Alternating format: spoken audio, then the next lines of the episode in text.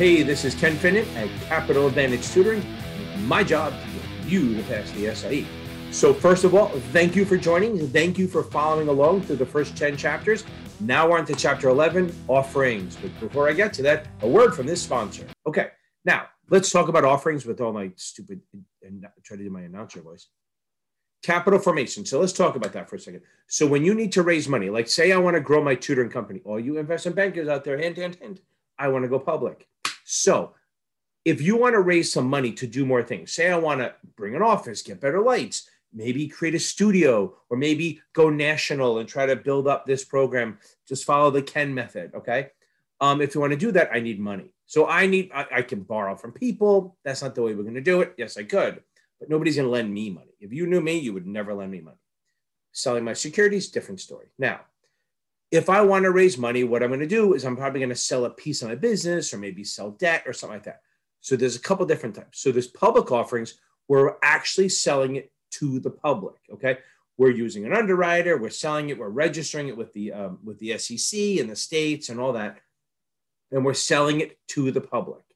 The problem with going public that way is going public, you're subject to SEC regulation, and you have shareholders to deal with, and mom and pops. You have accounting and legal, right? You know, was it reg? Not reg X. I can't even. Sarbanes Oxley stuff like that, and the Act of 33, a lot of disclosures. So while it's good and you can raise a shitload of money, it's it's not the most popular way. The actual most popular way is sort of a private placement where you're actually just selling to like institutional investors, pension plans, insurance companies, venture capitalists, PEs. Those guys, guys and girls, are buying, or the firms are buying from you, but they're not retail. So we're not actually registering with um, the SEC, but they do put rules on that. Like maybe there's you can only sell it in one state, or you can only sell to a certain type of investor, or you can only raise a certain amount of money. All these different types of ways that are considered not going public. So that would be their private placement. So again, public is the companies you've heard of. They're trading on an exchange or even on a, they're they're raising money, and it's being the public is buying it. Private placement is me selling to private investors, either rich people or institutions, and I'm not really selling to the public. So I have a lot less regulations to follow, but there are other rules. So when we first go public, let's say we first raise money, that's called an IPO. The initial public offering is an IPO. That's the first time. It's what we call the primary market. The primary market is when the company is receiving the money from people buying their shares. It's an issuer transaction if you're taking the 63 after this. A follow on is the second, third, fourth, fifth time, or an add on. They call it a follow on, an add on, whatever. Some people call it a secondary. That's not 100% accurate. But once you pass the exam, nobody's going to kill you for it. So, again, an IPO first time, follow on is every time after that. So, I issue, I raise a billion dollars today. Woo! And then two years from now, I need another billion. I, I issue more shares. Now, that could dilute people and stuff like that, which to go back to my earlier videos, we have, um, they have a rights offering from when they do follow ons. So, again, a follow on is still a primary offering. It's when the issuer is getting the money, but it's um it's not the first time. Okay, every time after that is a follow-on, second, third, fourth, fifth. Okay, basically, primary always means the issuer is getting the money. Now, if we have a secondary offering, so a secondary is like, okay, let's do it this way. Microsoft wants to issue a million shares. Bill Gates goes, you know what? I could use some money for my taxes or a new pool I want to put in. So I'm going to offer some of my shares too. So when one of the main shareholders, like one of the control people, want to sell their own shares, they can follow the 144 rules and sell it really slowly, which I think we're covering in a later chapter. But if they don't want to do it that way, they can do it through an offering. So they can actually do an offering where they put it out, their prospectus, all that stuff, and sell their shares. That is an option. Okay. So if I if Microsoft issues shares, that's a primary offering, first, second, third, follow on, whatever you want to call it. But if like Bill Gates or someone who works there wants to sell their shares as the offering, that's a secondary. Both require prospectus, both have disclosure rules, all that stuff. Okay. But the secondary means the issuer is not receiving the money, that one of the shareholders is. A primary means the issuer is. Okay. So what they do sometimes is what they call a combined or split offering. Also, I feel like I'm talking really fast and I can't control that. So if I am, just jack me down to like 50% or 75%, and then I almost sound normal. Okay. So that's what happens when I haven't had caffeine in like months. Okay. So split offering or combined offering is when Microsoft and Bill Gates do it together as one thing. Okay. So basically, um, I am going to, Microsoft is going to sell their shares, Bill Gates, and they do them together as one offering. But just remember the underwriter does have to know the different, like the percentage, how many shares are being sold as a primary and how many shares are sold being sold as a secondary. Hope that helps. Okay. No, the underwriter, not the undertaker. The underwriter is a broker dealer that helps a corporation go public or raise money, either corporation or municipality or whatever. They're the broker dealer. Remember, a underwriter is a type of broker dealer. Okay, an underwriter is a type of broker dealer that helps a company raise money. Okay, now there's different types. There's one. There's, so there's different types of commitments. Okay, so we the underwriter now let's talk about that for a second. So the underwriter can be one broker dealer or can be a group, okay? An underwriting group or a syndicate, the underwriting syndicate. So I want you to just think when you hear the word underwriter or syndicate, kind of the same thing. They can have a managing underwriter, which is going to be the lead one, and then he has a bunch of syndicates people with him, the other me- members of the syndicate. Okay. the underwriter is a broker dealer that helps corporations and municipalities raise the money. It could either be a group or one person. A lot of times they say the lead underwriter, that means the managing underwriter, or they just say the underwriting group or the underwriting syndicate, which is sort of the same thing. It's just a group of broker dealers who are going to help a firm raise money. Okay. Now, there's different types of commitments. God, I you can't say the word type. There's different types of commitments. There's one called firm commitment, where the underwriter is acting as a principal using their own using their own money, and basically they're guaranteeing sale of the issue.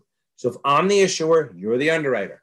I want to issue a million shares, and you and you do a firm commitment, and you only sell eight hundred thousand. You are buying the other two hundred thousand, and I still get my money. That's a firm commitment. It's guaranteed to be sold, sold, sold, sold, whatever. Okay.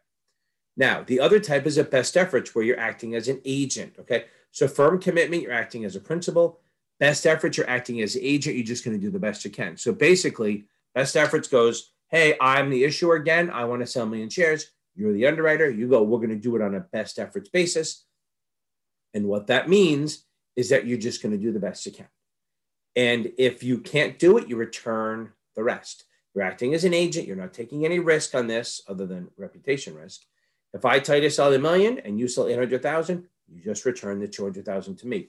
And I can put a couple contingencies on that. I can make it what they call an all or none, which means I give you a million to sell. You either sell all of them or you sell none of them. I'm not involved. I don't care about 800,000. I want a million. Veruca Salt, I want it now. I want everything. Okay. Mini Maxi is look, I want a million. It's kind of like a middle. I want a mil. I want to sell a million shares. But if you get to 600,000, then we're okay. Anything under 600 grand, cancel it. We cut, we take my shares back and we'll try again later.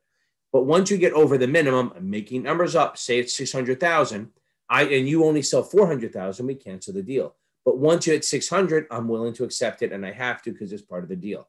So mini maxi means I have a minimum and then a max of a million, a mini max, if you want to call it. So they're both types of best efforts, all or none, where you sell everything or none at all, or mini max, where you sell, look, I want to sell a million but as long as you sell a portion of it, like a certain portion that we agree to, we are okay. We are good to go. Okay. A standby underwriting, if you remember from earlier on, we talked about a rights offering. A rights offering is when the company issues new shares, chapter three specifically. Rights offering is when a, I'll put it up here, chapter three, boom, right there. I'm going to put a little arrow, see if I can pull that off. One of these sides, it should be there. Now, um, when they do a rights offering, and the issue the issuer issues more shares, it's actually going to dilute the shares of the older the older shareholders. So they do a they do a rights offering. Wow, what did I just say? Okay, so we have a standby agreement. A standby agreement, underwriting, if you want to call it. If you remember from chapter three, when they do a rights offering, I'll put, put the chapter here, chapter three. Okay, um, it's basically when a company issues more shares, that's actually going to dilute the current shareholders and but so they what they do is they do a rights offering to allow the current shareholders to buy shares to keep their percentage ownership. They get a discount. I'm not going to go over the whole thing again because they did it in chapter three. The standby part is an underwriter who's standing on the sideline like this, just waiting. And for all the rights that don't get exercised, because remember, you can let them expire if you want to, moronic, but you can. If you let them expire, then the standby underwriter will buy up all the rights and then sell the shares to the public. Okay. So basically, the standby underwriter, if I'm going to sell a million shares, I do a rights offering, I have a standby underwriter, say only say a million shares, say only 800,000 of the rights get exercised.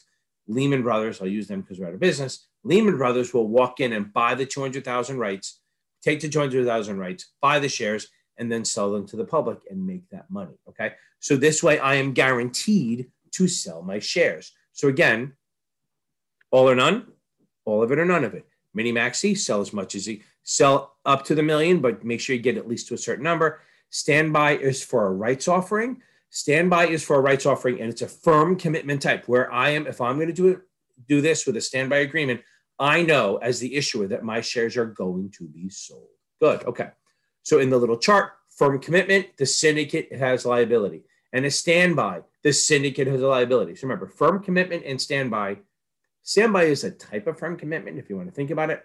Firm commitment and standby, the syndicate takes the risk on the unsold shares.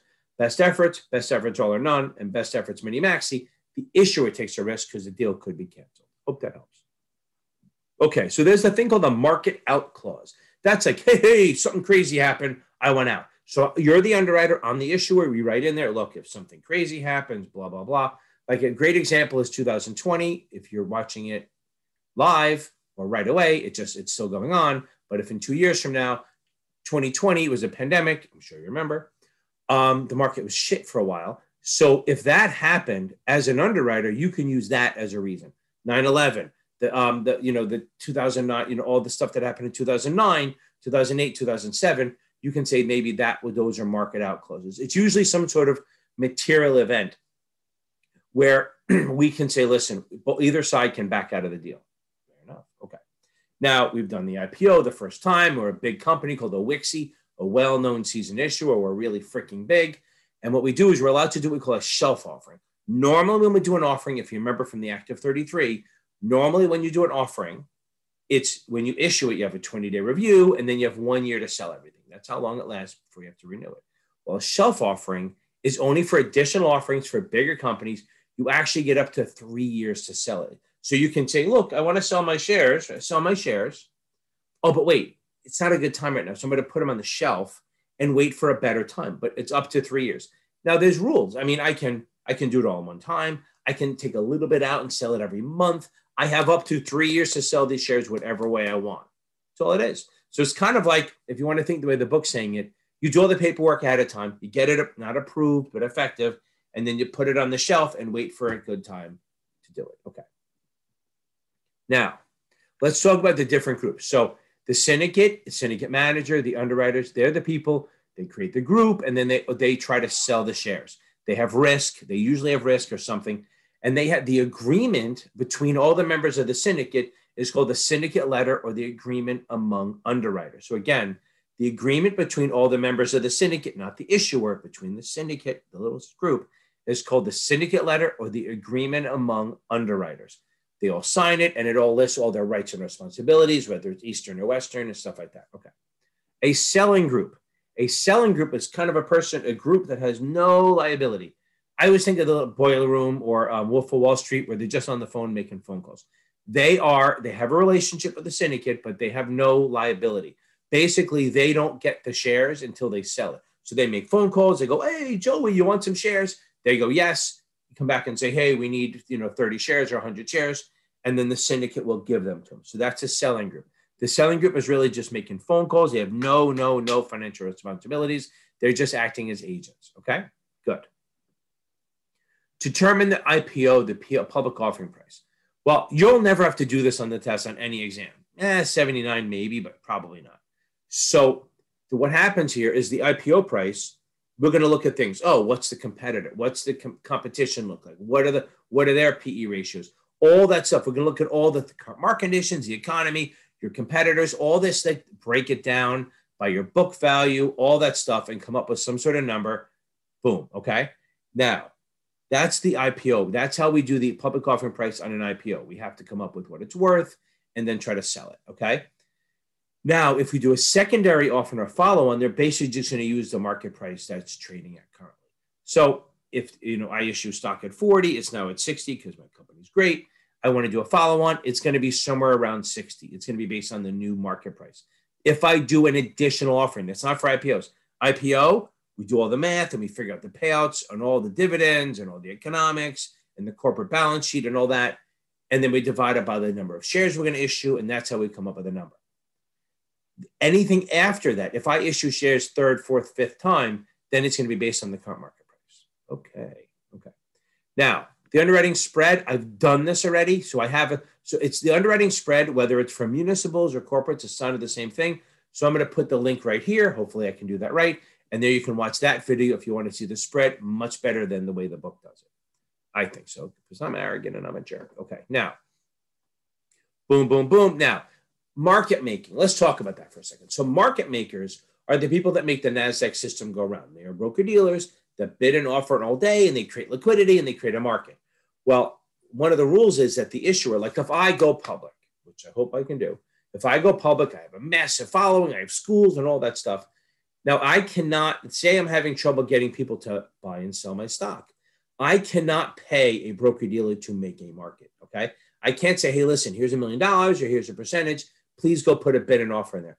I cannot do that. Well, the market maker cannot do it. I can try, but I'm not really supposed to. Payments for market making. So what happens is I'm an issuer, I'm an issuer, and I'm going public, and I can, maybe it's trading already, and I really can't get a good market. I don't have enough market makers in it, so I could try to pay a market maker to make a market in, in it. Just put a bid and offer in to make it a market. No, I cannot do that. That is a violation. That's called payment for market making, and it is absolutely, it is absolutely against the rules. Now that doesn't mean I can't. You can't reimburse a broker dealer for bona. So bona fide means real. So I can reimburse an underwriter and other people for doing things, but I cannot pay someone to make a market.